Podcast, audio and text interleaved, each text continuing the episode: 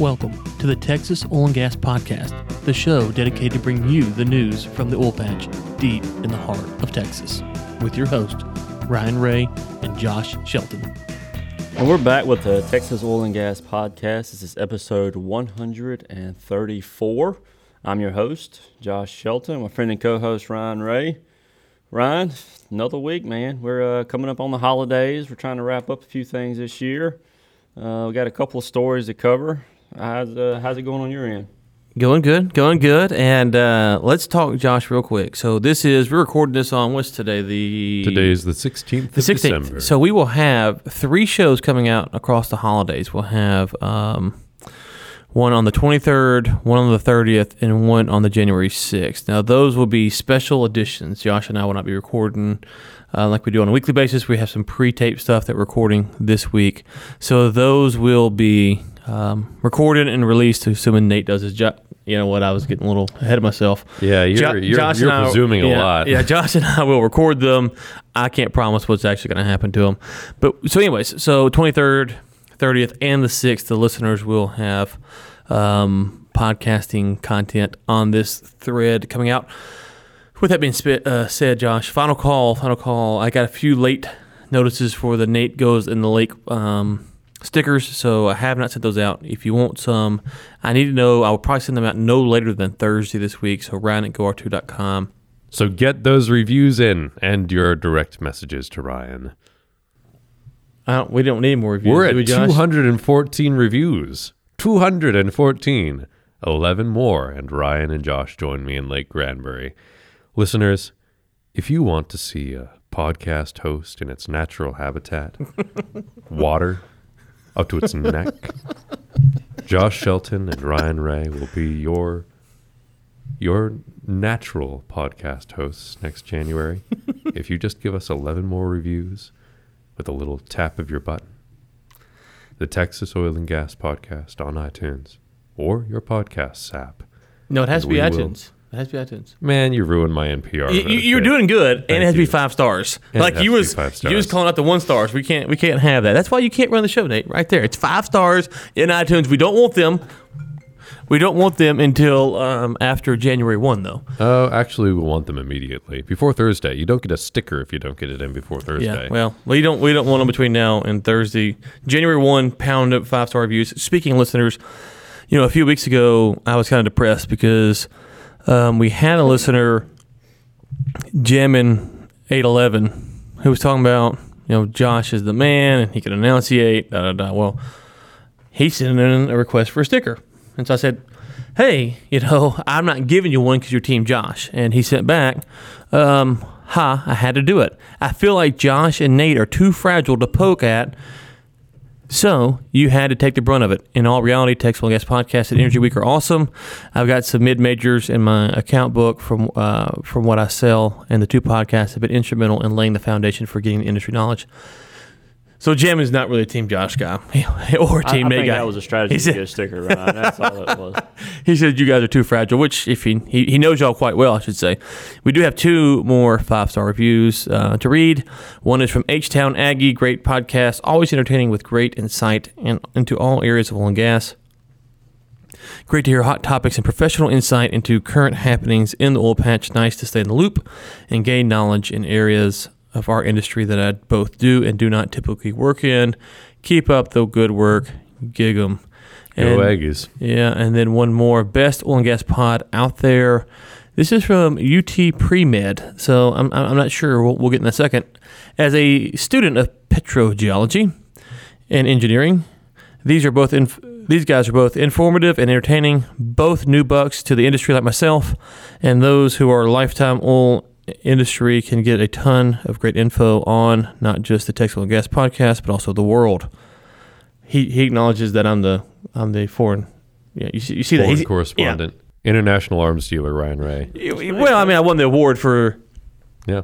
Dipl- not diplomat, but um, Foreign policy. foreign policy expert. Thank you. He he he caught that. It's good to know. It's been impressive to me, Ryan, is that the podcast has been able to do so much with me when I'm having to work with two new bucks in the industry. Let's finish this person's review before we get too far off. I tell everyone I can about this podcast. Me and some other Marines in the industry I highly support you guys. Keep up the awesome work. Thank you, and thank you to all the Marines out there. I think that's the first time we've heard of guys. first Marine listeners um, out there. But it's yeah, yeah, yeah, young bucks. Uh huh. I heard, I heard you, Joshua. So, anyways, smartest listeners in the industry, as I said multiple and multiple times. Last week I was a podcasting god. This week we hear that the listeners understand the fragile nature of you two, and so that's that's good to know. So yeah, it's been a good week, man. Good week. Great week. Well, uh, it's been a it's been a good week for, for a lot of folks. But Chevron actually uh, they're doing an eleven billion dollar write down amid weak gas prices. Uh, so we know earlier this year they had the one billion that they got from Anadarko for not buying. So they were showing a, a really strong year this year. I think they're as far as profit margins are, are number one because of that. But uh, their Appalachia um, assets are are not doing very well. So they saw a slump in prices, and so they're doing a write down of uh, pretty pretty major pretty major budget changes there. So it's going to be interesting to see what Chevron does. I, I've I've got my ear to the ground, and I think there's going to be some movement in the Permian this year. Uh, Ryan, you actually had a, a couple of insights into Yeah, because I actually read what they said. You know, um, I'm at Bloomberg, but I actually read what they put in their their paper, uh, their their quarterly release, which was it was really tough, Josh. Really tough. Took a lot of. I don't know how someone like me who was able to to get this and, and not Bloomberg. But if you actually go read what um, Chevron put out there, essentially they are writing writing this down as you mentioned, and Bloomberg was able to pick out. But if you go to their quarterly releasings, and I put this on LinkedIn, um, essentially, if you just scroll down the page just a just a smidge there, they have some verbiage talking about um, last year or, or what they're going to do in the Permian and um, let's see here. This is what it says. In the upstream, this is from their, their quarterly report. In the upstream business, approximately 11 billion is forecasted to sustain and grow pr- currently producing assets, including about 4 billion from Permian unconventional development and about 1 billion for other international unconventional development. That okay? Well, that's, that's that that that really mean anything, right? Because That's right. last year they could have had you know a 100 billion, so they could be going down from 11, or they could have had five. So so I did I did a lot of hard research. I just went back a whole year, which was like I had to go back one page of things. So a lot of work took me a half a second to find this, and it says last year the same verbiage. It's it's it's, it's tough. In the upstream business, approximately 10.4 billion is forecasted to sustain, da da da da, including 3.6 in the Permian. Now I don't have one of them fancy degrees on my wall like those folks at Bloomberg do, Josh, but it sounds like they're increasing their budget in the Permian by the tune of 400 million dollars.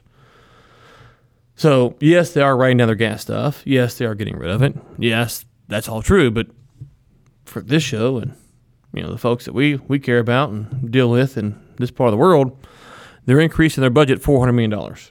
And I didn't see that headline anywhere. Did you? Did you catch mm. that headline? Nope. Oh, nope. okay. Uh, well, you- I didn't make sure. You got to hear, folk. Got to hear first, folks. Texas Oil and Gas podcast. Chevron is increasing oh, Permian man. budget by 400 million. Yeah, we had to get the Excel, the calculators. We had to call in analysts. It was it was tough to to decipher that from those those reports. I mean, you heard it was almost word for word the same thing, just change the numbers. It was tough for us to us simpletons to figure out, but we did persevere. We figured it out. So yeah, they write it down. Sure.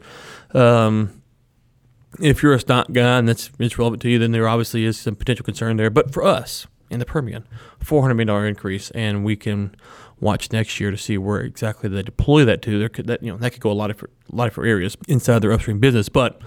Um, sounds like Chevron's optimistic about what they're going to be doing next year in the Permian, but you wouldn't have called that from the headlines. You know, we've, we've been talking a little bit about some of the majors starting to circle around the, the Permian as some of these smaller companies are struggling. Uh, I wonder, I wonder with the, the budget that they have and some of these write uh, the write downs, if there's possibly um, trying to free up some capital for other means. You know, maybe uh, acquiring some additional acreage or picking up a company here. But with their increased budget in the Permian, it seems that um, there's definitely uh, intention to grow their assets there and, and really start deploying more. So I'm eager to see that.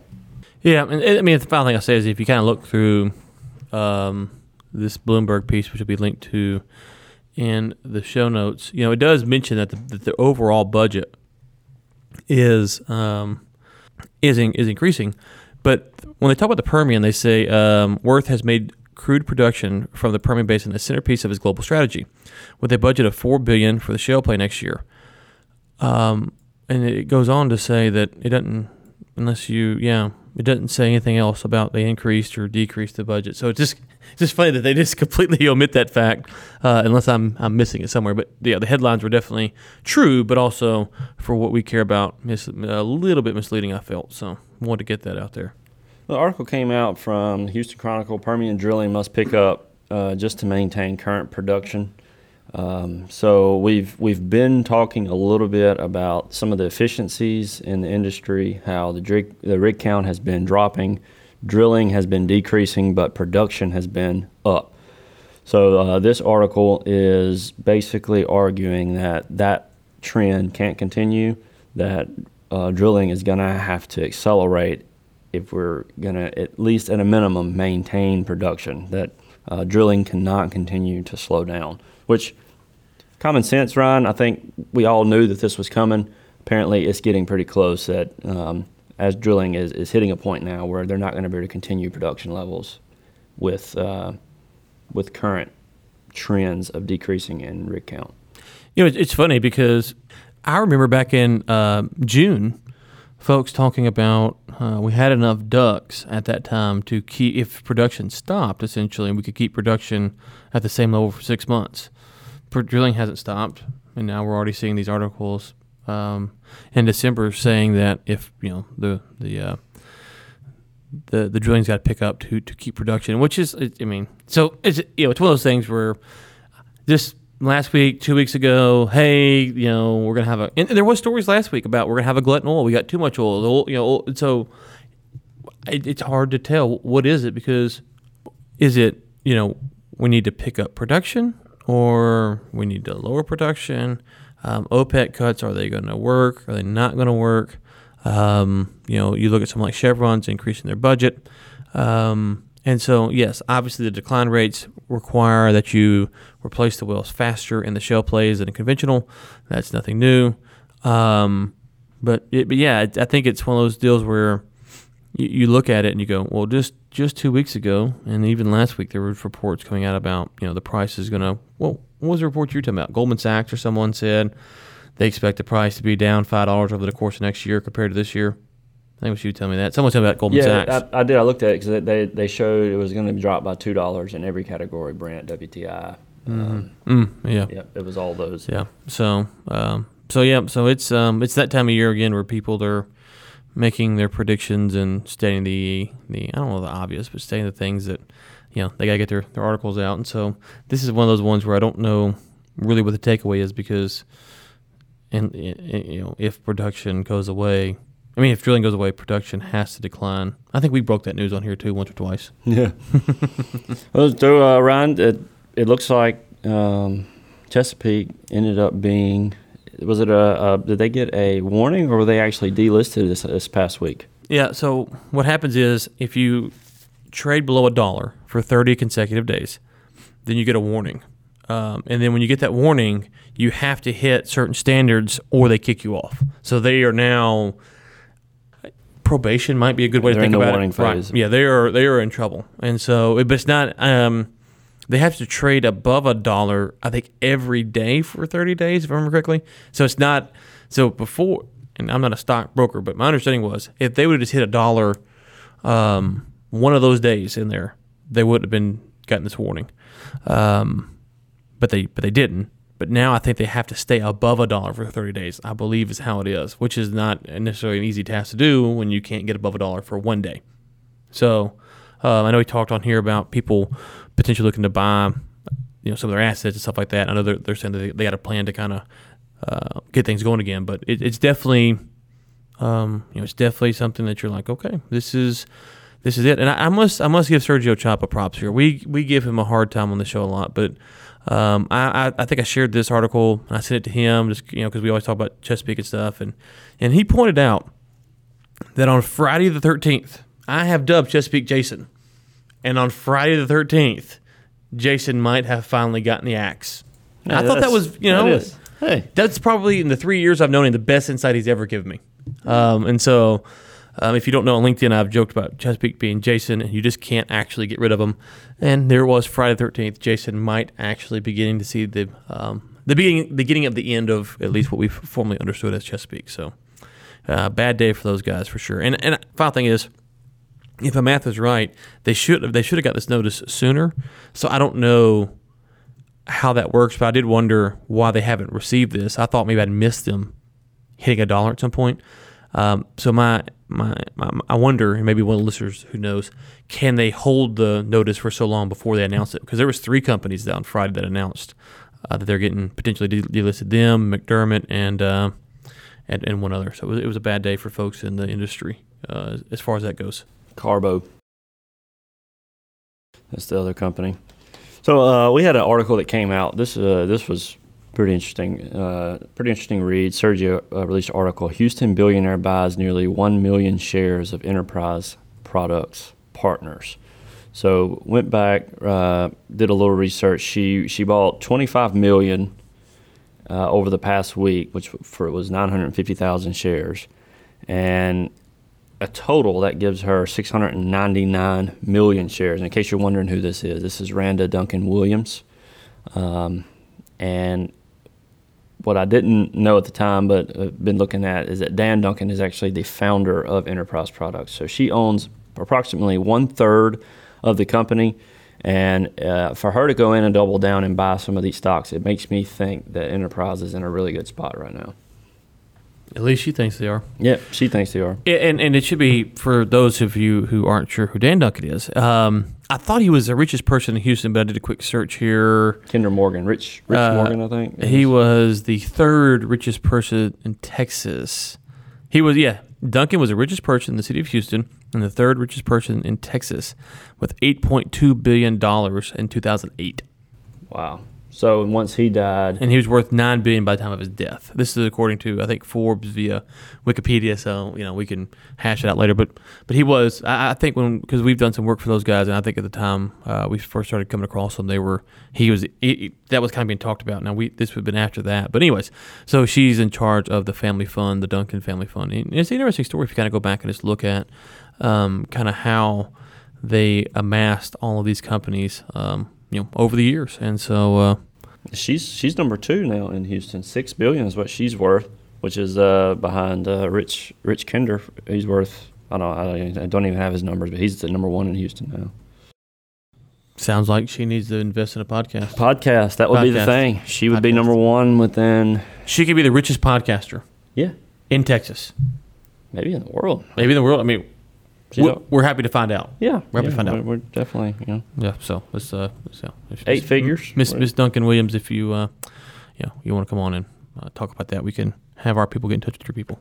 All right, so for the Texas Roundup, we have a couple of stories we wanted to to touch on. Epic Crude announces first shipment of crude oil for export from Epic Dock. Uh, so the, the the shipment of crude from the IGC Marine Terminal located in the inner harbor of the Corpus Christi Ship Channel. Uh, they just loaded their first shipment of crude oil. So that Epic um, crude is is shipping its first shipment.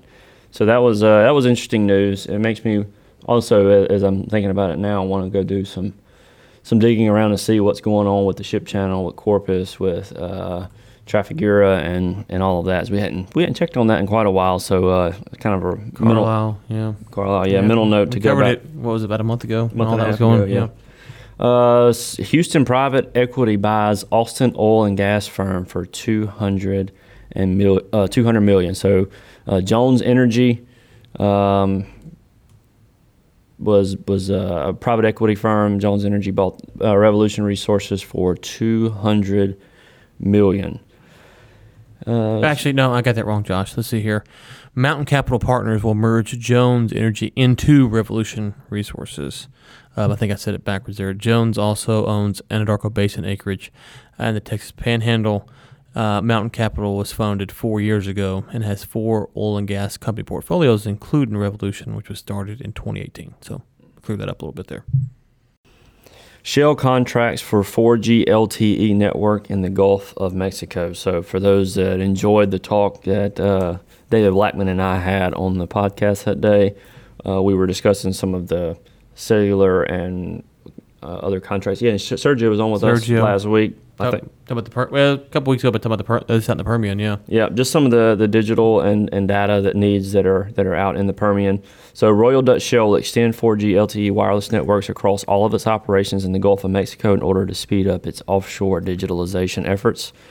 Shell is contracting with Norway-based Tampnet to install wireless LTE equipment and coverage to all of its Gulf facilities.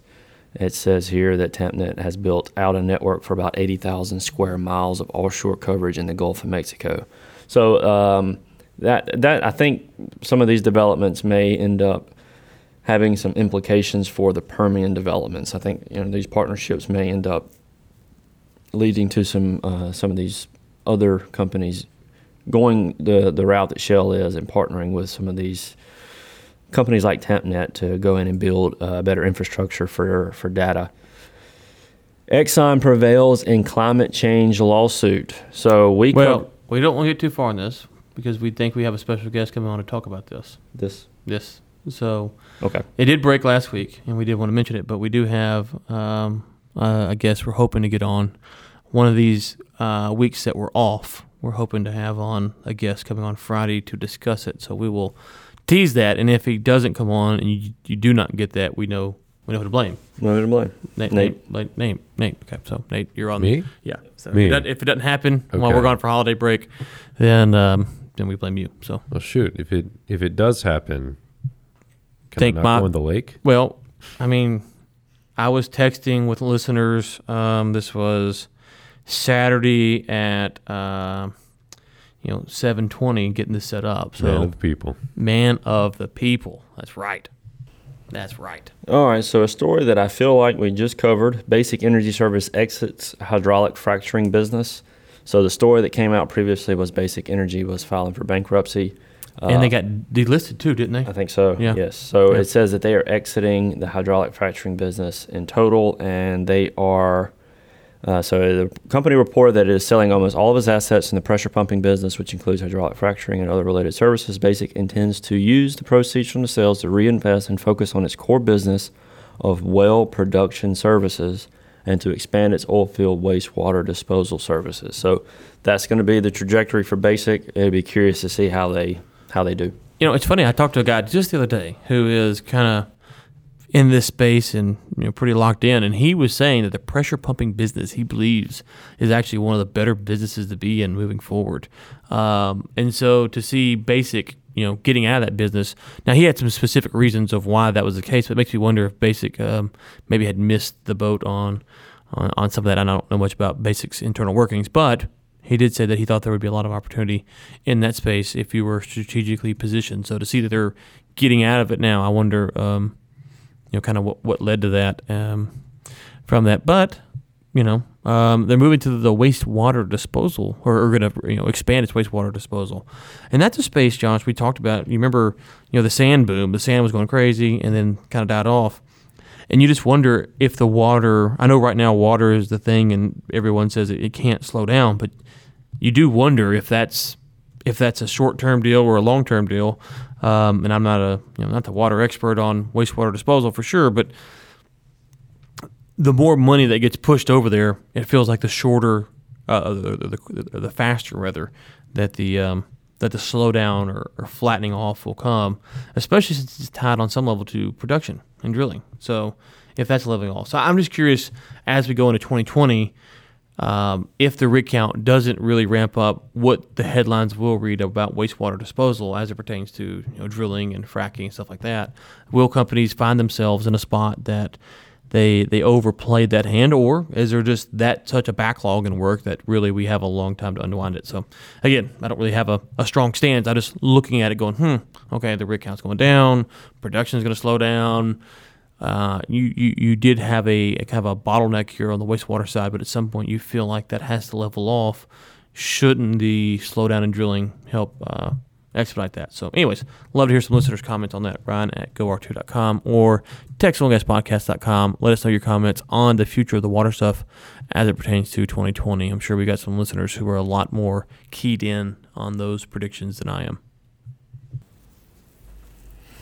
Also, there was a report from the EIA that came out. The United States set new records for proved reserves of oil and natural gas, as well as for production in 2018. So, lots of interesting takeaways here in this article. Definitely put it in the show notes. Um, some cool things there. I, I, know being a net exporter was something that, uh, we reached for, I think, one month uh, for a single month. First month in a long time that we've actually been a net, net exporter of uh, oil and natural gas. So, um, uh, lot, lots of cool things here. Yeah, and we will go. This is um, came out last. I guess it was last week, um, or no, actually, yeah, yeah, yeah. It came out last week because the next release it's it's an annual report that they do, so it kind of goes year on year, and so you can kind of read the summary here if that is something um, uh, that tickles your fancy. But yeah, a lot of good stuff. If you're curious about reserves, where they're at, where, they, or at least where the EIA thinks they're at, um, you know, that's uh, it's, it's uh, got a lot of good stuff, and also you get to get access to the data. So we'll link to that in the show notes. And um, you know, Josh, it's one of those deals where if you kind of get in there, you start looking at it, you can spend you can spend uh, hours just kind of reading about the data, think about the implications. I, I, will say this real quick: crude oil and lease condensate for you uh, from U.S. shale plays this was as December 31st of 2018. Seven major shale plays accounted for 49% of all U.S. crude oil and lease condensate proved reserves. Uh, the Wolfcamp Bone Spring shale play in the Permian Basin remains the largest oil producing shale play in the United States. And then it goes on to, to break it down there. So, um, obviously I knew the shale had a major impact. I didn't know where it was. Forty nine percent of the crude oil as of today are, are, are, are proved reserves. Obviously, that doesn't mean all, or you know, but proved reserves. Forty nine percent is some shale. So, um, which I don't know. Would you have thought that number been higher or lower? I would have. I, I would expect it to be high, honestly. Well, I guess it would depend on how much, uh, and I don't have the the data here um, if they're considering offshore as part of the proved reserves, if they are, then that would lower it. You know, that makes sense. If they're not, then it would be, let's see here. No, I mean, according to this, they don't have anything offshore.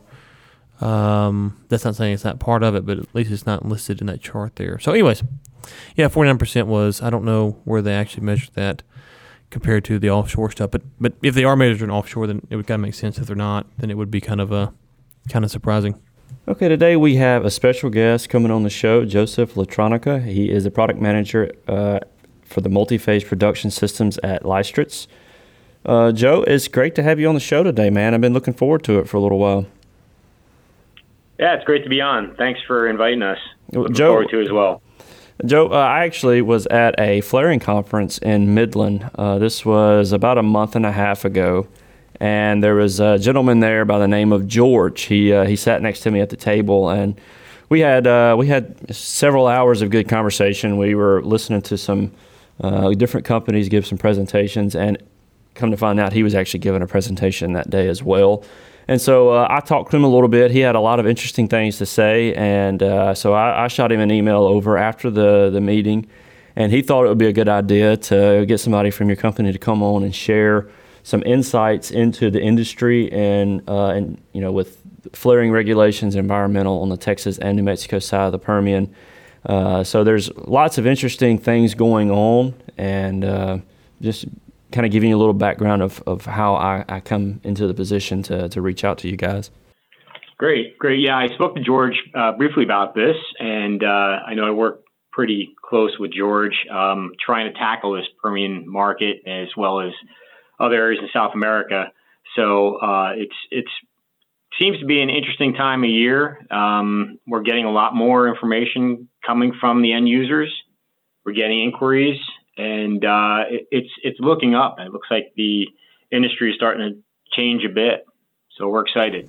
So, from your perspective, Joe, when uh, when y'all were looking at some of the environmental regulations with flaring and, and the way things are developing, um, obviously you see that as an opportunity for multi-phase production. So uh, tell us tell us a little bit about what multi-phase production is and what uh, what uh, some of the solutions it could bring to the industry in the Permian. So what what what is it, and how is the situation in the Permian kind of a, a right fit for it?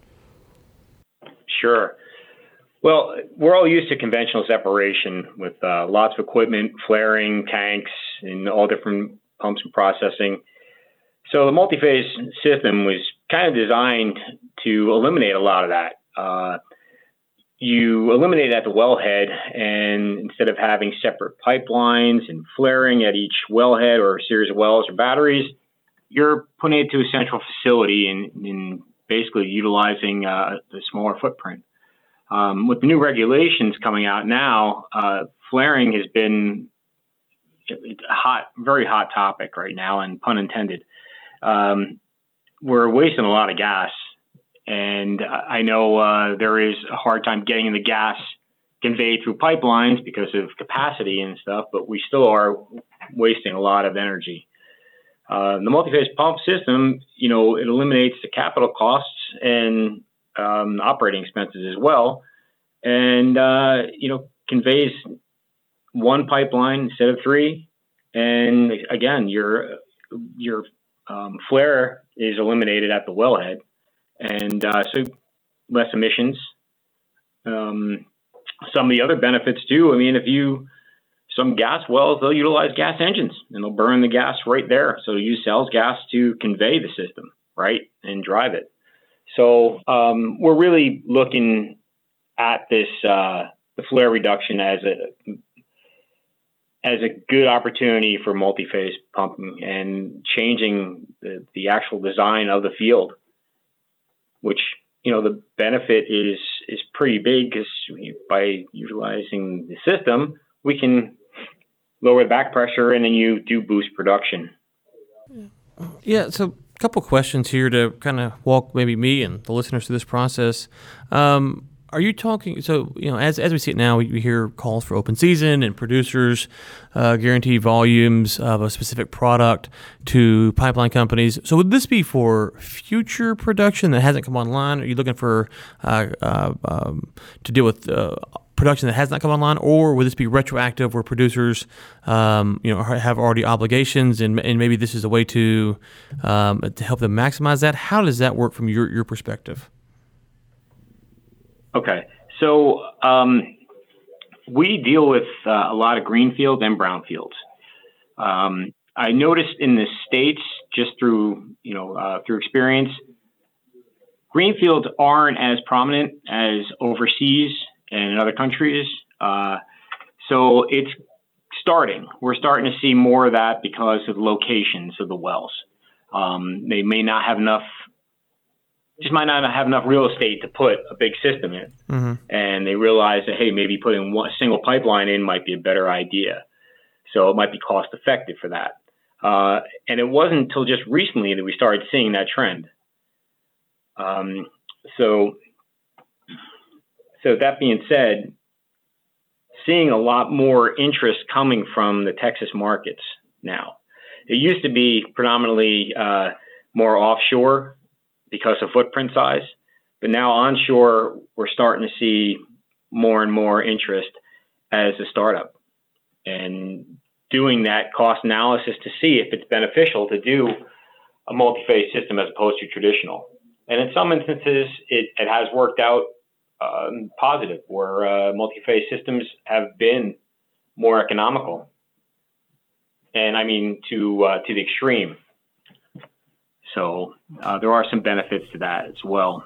Right. And one of the reasons we see in the pipeline space is that they do separate it is, um, as you mentioned, there's some cost issues, but also there's integrity issues. Um, depending on what kind of oil you're putting into the pipe, you have heating issues and, and things like this.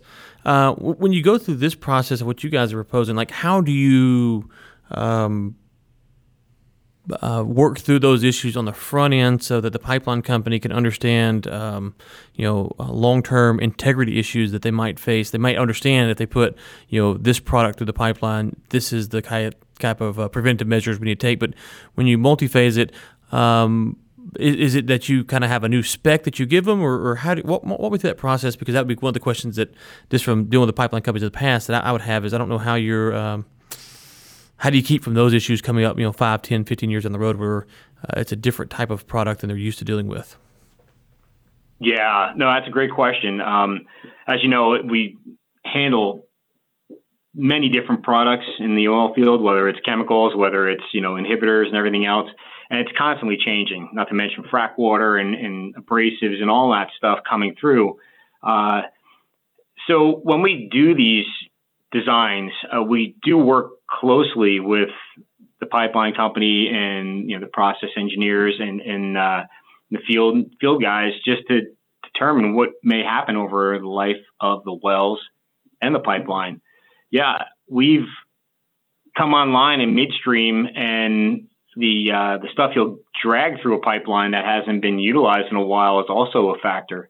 So um, we try to tend to keep the velocities out of the pump low within the spec. We uh, keep an eye on the temperatures. So if we are changing anything through the pipeline, uh, so yeah, we work pretty close with the midstream companies just to make sure that they're getting uh, getting a product that their system can handle. Right. And, and, so on that, let me reverse engineer the question. We, we, we saw last year, I believe it was, uh, or earlier this year, Epic um, actually had a pipeline that they were used for natural gas, and the prices were so low, they said we're going to put oil through it for a few months while they're waiting on uh, their oil pipeline to be completed. Um, obviously, there's a lot of pipe in the ground already. Is this something where you could go to midstream companies now and say, hey, guys, I know you're concerned about the issues I just laid out. Here is some preventative measures that we can work with you guys on. Um, we know that if the Texas Railroad Commission says uh, kind of uh, changes their stance on flaring, you guys could have an opportunity here to go ahead and you might have a pipeline that's not at full capacity for whatever reason. Um, here's a way to go market your pipelines to producers. Uh, so is that is that also possible, or does it need to be more front end type startup on the pipeline side of things?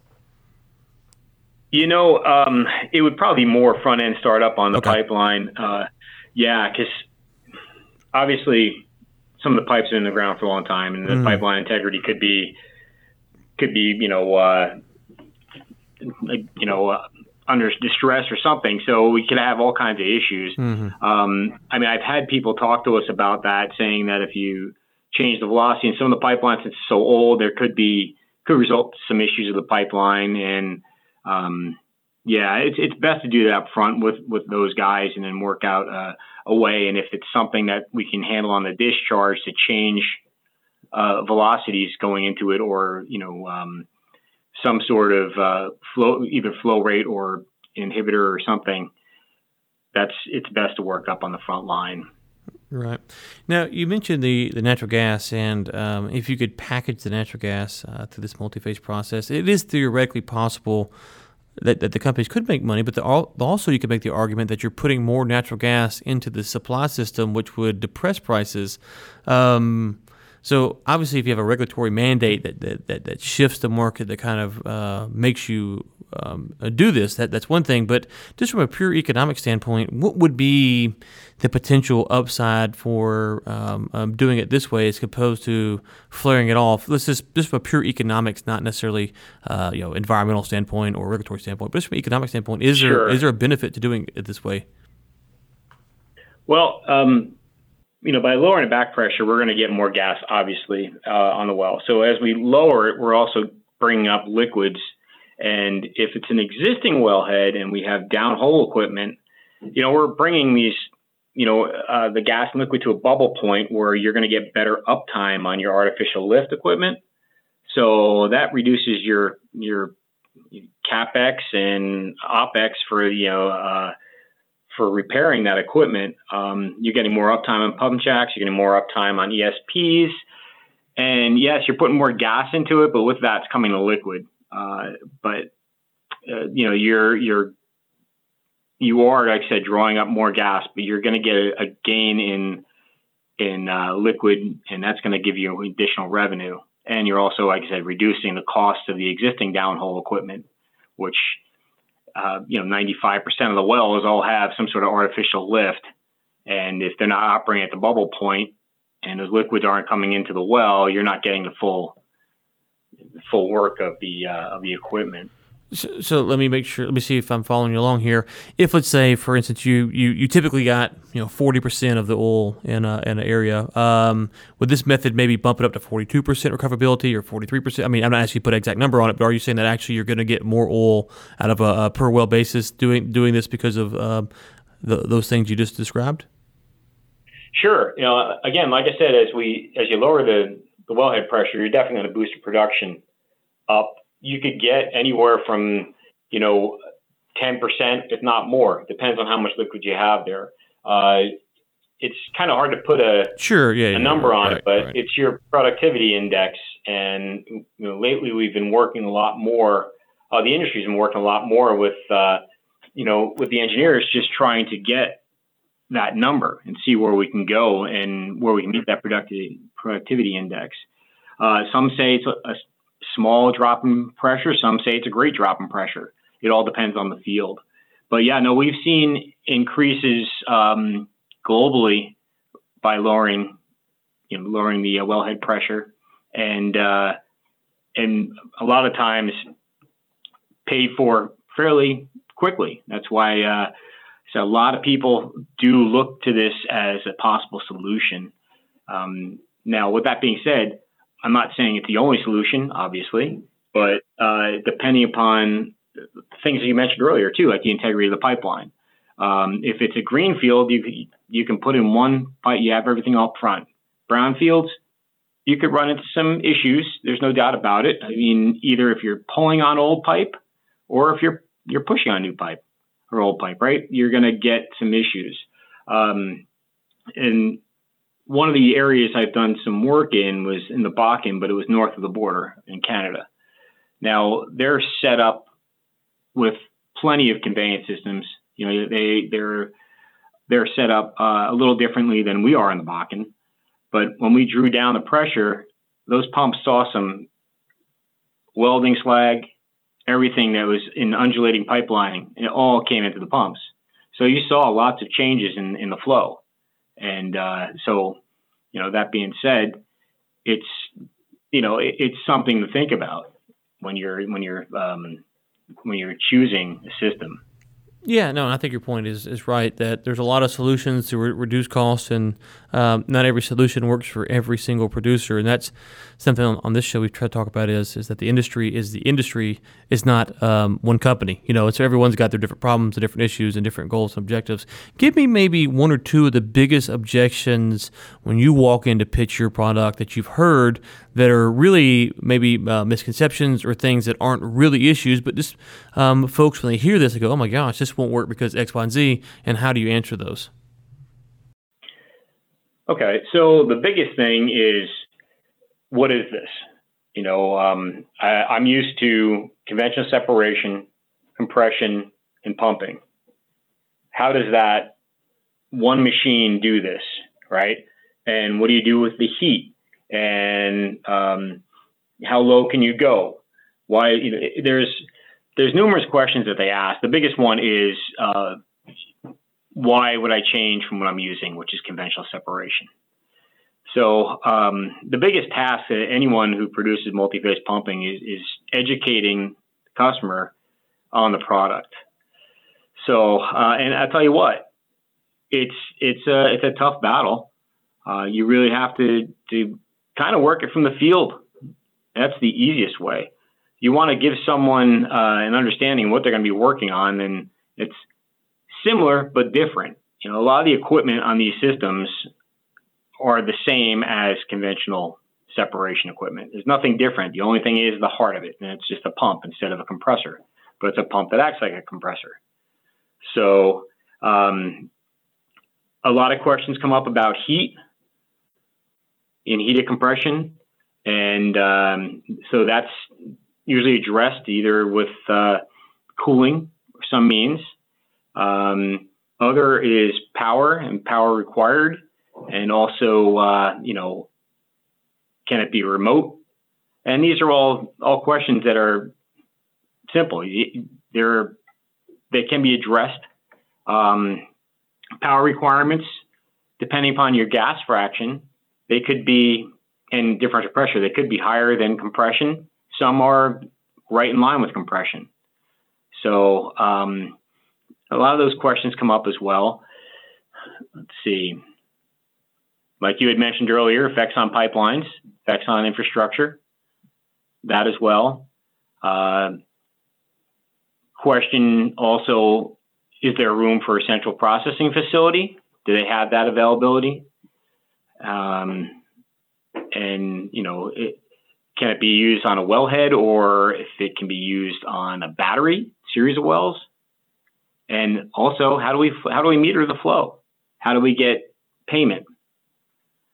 Um, that's that's a big one because especially in these areas that are you know it's on private land, you need to know the you know the custody transfer and you need to know payment. So you need to know exactly what's coming out of the ground. So that's been something that we're working with some some companies now on, and that, I'll tell you what, that's fairly new. Uh, a lot more players involved, but that's something that's uh, that comes up quite a bit. Okay, I guess final question for me is, um, what kind of mix are you looking for? So if you have something that's just real dry gas, it doesn't seem like this is applicable. Um, so at what point does this come into play? Um, you know, do you need a certain percentage or a certain ratio? Um, kind of walk us through that process at a high level. So, so the equipment can handle 100% gas at the inlet. Now, you know, dry gas in say 99.99% GVF is is not a fit for our equipment. Um, it's when you start getting those liquid slugs, uh, obviously high liquid levels, um, 95% up to 97% GVF is, or that's gas volume fraction. Uh, that's where we like to operate in. Uh, another thing is too is is differential pressure um, you know, the higher differential pressure, the uh, the greater the power, because we're a positive displacement pump, and and you know most multi-phase pumps are are positive displacement pumps. So you're gonna you're gonna lose out on your efficiency due to high differential pressure at high gas fractions. So uh, and also you have to deal with heat of compression as well. So in that 95, 97% GVF is is ideal. Uh, slugging um, overcoming terrain issues. I mean, there's lots of uh, you know lots of benefits um, using the equipment. The uh,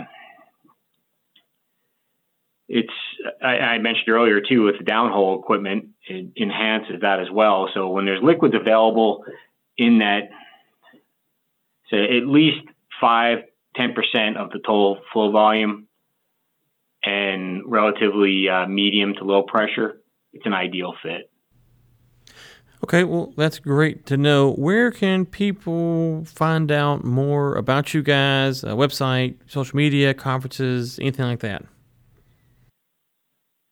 Uh, well, our, our website at uh.